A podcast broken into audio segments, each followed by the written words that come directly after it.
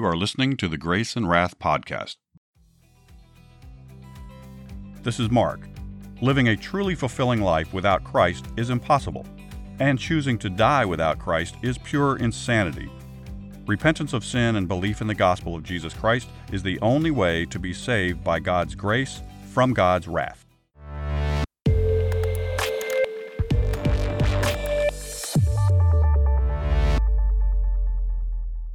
Welcome back to the Grace and Wrath Podcast. If you're new to the show, welcome. In this series, we're telling Bible stories in chronological order and adding tips and commentary to help you share the gospel more easily and effectively. Today's story is titled Graves of the Craving, and we're in Numbers now. As the people of Israel traveled toward Canaan, they started complaining about the food. They said, All we have to eat is this manna. We miss the meat and the fish and the vegetables we had in Egypt. The grumbling spread from family to family until Moses could hear it from every tent. In frustration, he prayed, Lord, what have I done to deserve this heartache? Why have you done this to me? I didn't give birth to these people, so why do I have to nurse them? I can't take it any more. If this is what you want for me, then kill me right now. The Lord said to Moses, Choose seventy leaders from the people and bring them to me. I will take some of the Spirit that is on you and put it on them. They'll help you bear the burden of the people. He also said, Tell the people to prepare themselves. Tomorrow they'll have meat to eat.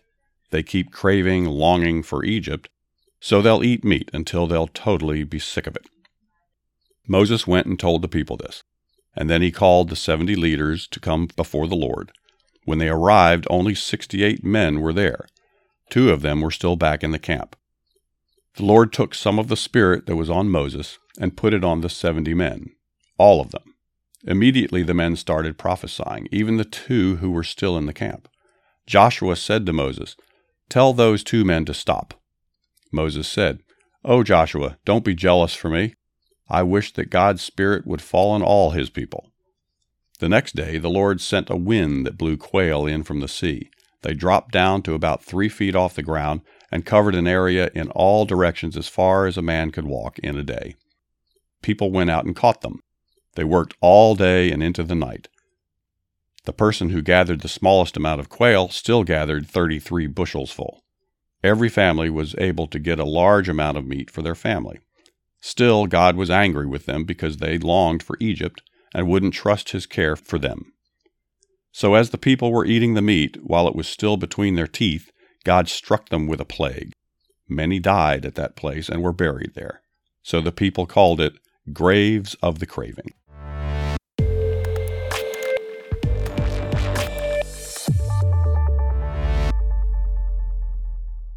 We find again that the people are complaining. Let me read verse 11, 4 to 6. We're in Numbers, chapter 11, verse 4 to 6. Now the mixed multitude who were among them yielded to intense craving. So the children of Israel also wept again and said, Who will give us meat to eat? We remember the fish which we ate freely in Egypt, the cucumbers, the melons, the leeks, the onions, and the garlic. But now our whole being is dried up. There is nothing at all except this manna before our eyes.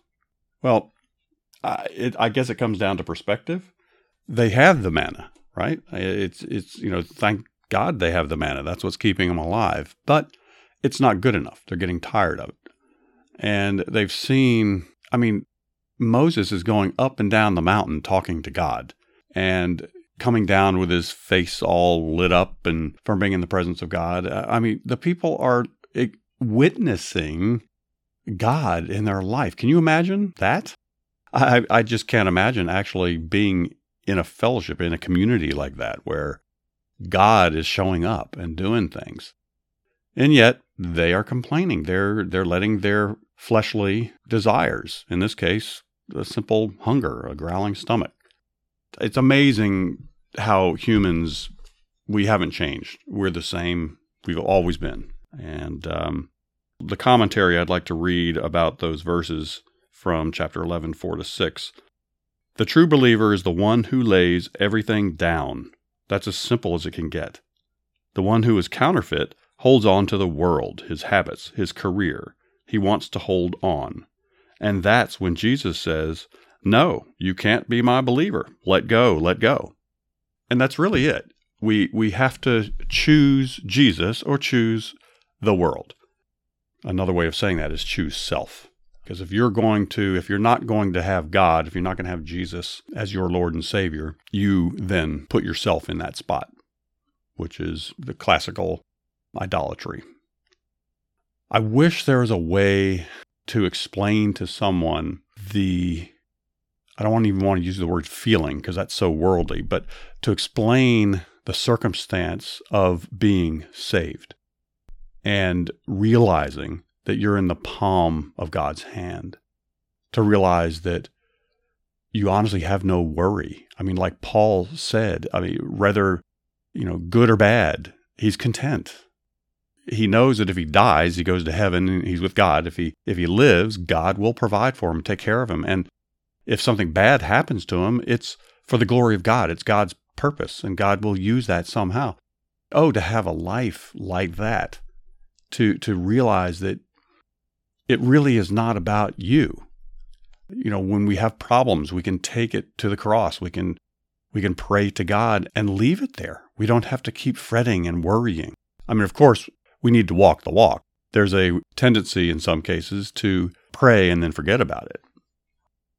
What a thing to be able to explain to someone. I mean, I know we need to use scripture, and this podcast is going to talk about tools and techniques, if you will, and things that we can use to touch people and reach people with the gospel and hopefully the Holy Spirit through that. Uh, but here, you know, someone that's they're being blessed. They've been kept alive uh, in the desert for 40 years.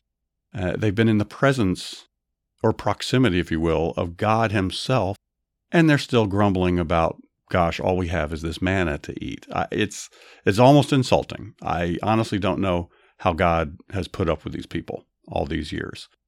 Think about when you go to a restaurant and they had a particular dish or or a, a new a new entree and it was exquisite. It was amazing. It was this just this amazing experience. You go and tell everybody about it, right? You can't you're you can't wait to tell people about it. You don't even hesitate and you you try to go into all the detail about oh, the smell was like this and the lighting was like that and if there's music the music was like like something else and it was you go into you try to do your best to go into as great a detail as possible to express this wonderful experience that you've had. And i just wish there was a way of putting that experience of being with the lord into words. And it's much easier said than done but i pray that people that we talk to can experience this. If you haven't already, I encourage you to heed the Lord's call, turn from your sins, believe the gospel, and receive the gift of salvation that Jesus is offering you right now. If you like what you're hearing, please like and subscribe to the program. And please consider giving us a good review. It really does help. You can also find us on Instagram and Twitter at Grace and Wrath and on the web at graceandwrath.com. Thanks for listening. This is Mark signing off for now, so ride hard, pray often, and talk about Jesus wherever you go.